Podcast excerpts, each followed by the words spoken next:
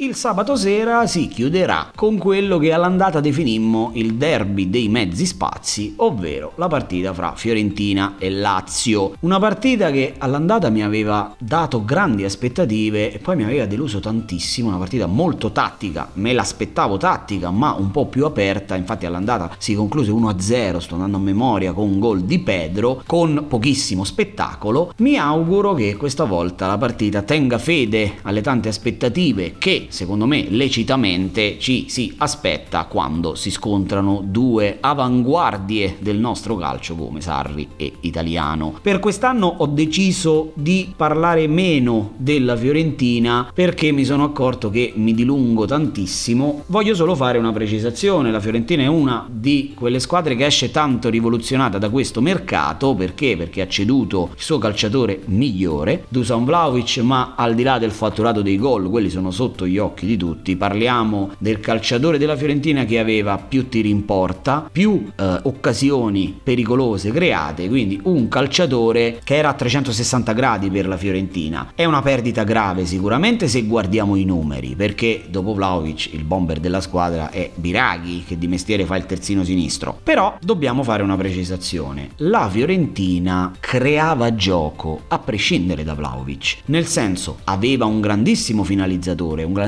terminale, uno che se gli dai due palloni probabilmente uno e mezzo lo mette in porta, ma comunque la Fiorentina creava gioco anche senza Vlaovic. Ecco, secondo me il lavoro di italiano dovrà focalizzarsi proprio su questo, su mettersi nella testa dei giocatori e fargli capire che senza Vlaovic è più difficile, ma è una perdita alla quale si può sopperire con quello che la Fiorentina ha dimostrato di saper fare quest'anno, ovvero il gioco. Contro c'è una squadra con un Sarri che è praticamente in discussione da mesi. Questo mercato non gli ha portato i calciatori che io immaginavo gli portasse, no? Ne abbiamo parlato un po' di volte su questo podcast. Sarri ha bisogno di ricreare un ecosistema simile a, a, a Giorginio, alla Namsic del Napoli, eh, che con questi interpreti non può fare. Mi aspettavo che arrivasse almeno un centrocampista, è arrivata poca roba, ovvero la riserva di immobile, uno che quindi giocherà mai perché Sarri ci ha fatto capire che preferisce mettere Pedro quando non c'è la punta centrale piuttosto che, vabbè, prima c'era Murici, però non so francamente il nuovo acquisto quanto spazio potrà trovare e poi è arrivato uh, un difensore in riserva di sempre di quelli che ci sono, quindi sostanzialmente la squadra è sempre la stessa. Dilemma Luis Alberto, dilemma Milinkovic Savic dal punto di vista del posizionamento, dilemma vertice basso, insomma la Lazio continua ad essere un cantiere, continua per assurdo a giocare meglio in transizione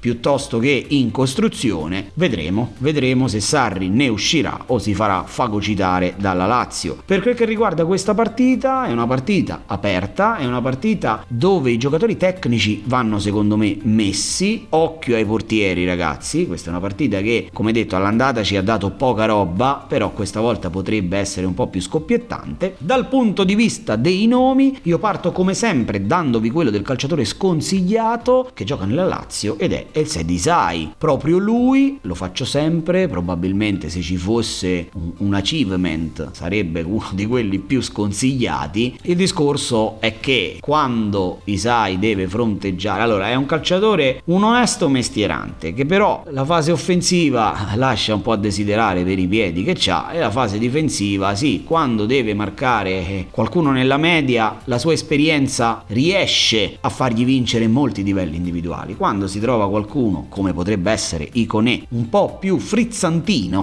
mettiamola così da quel lato, va molto in difficoltà. Ecco perché in questa partita io lo terrei fuori. Per quel che riguarda il calciatore consigliato, anche qui faccio una scelta un po' particolare e vi faccio il nome di Christoph Piontek. Perché lui? Perché è un calciatore che noi fantallenatori abbiamo amato in quel momento prime della sua carriera dove praticamente stoccava qualunque pallone, addirittura quando arrivò al Genoa in, quella, in quel girone d'andata fenomenale che poi lo portò a, alla cessione al Milan, tipo con i primi 13 palloni toccati fece 11 gol, quindi un dato mostruoso. È un momento di grazia che poi non si è mai più ripetuto. Anche al Milan un inizio scoppiettante con i due gol in Coppa Italia al Napoli, poi più nulla. La cessione in Bundesliga non ha portato a Piontek quello che ci si aspettava da lui. Ora torna in un sistema di gioco che privilegia il calciatore che riesce a massimizzare e a capitalizzare al meglio un gran numero di palloni rispetto alle occasioni create. È arrivato Cabral, sicuramente Cabral è un investimento da 16 milioni molto importante, ma Piontek almeno all'inizio conosce bene il campionato italiano. Io credo che potrebbe partire lui dall'inizio e potrebbe far male alla difesa della Lazio. Quindi quelli che di noi l'hanno comprato al mercato di riparazione in questa partita lo schierino senza indugi.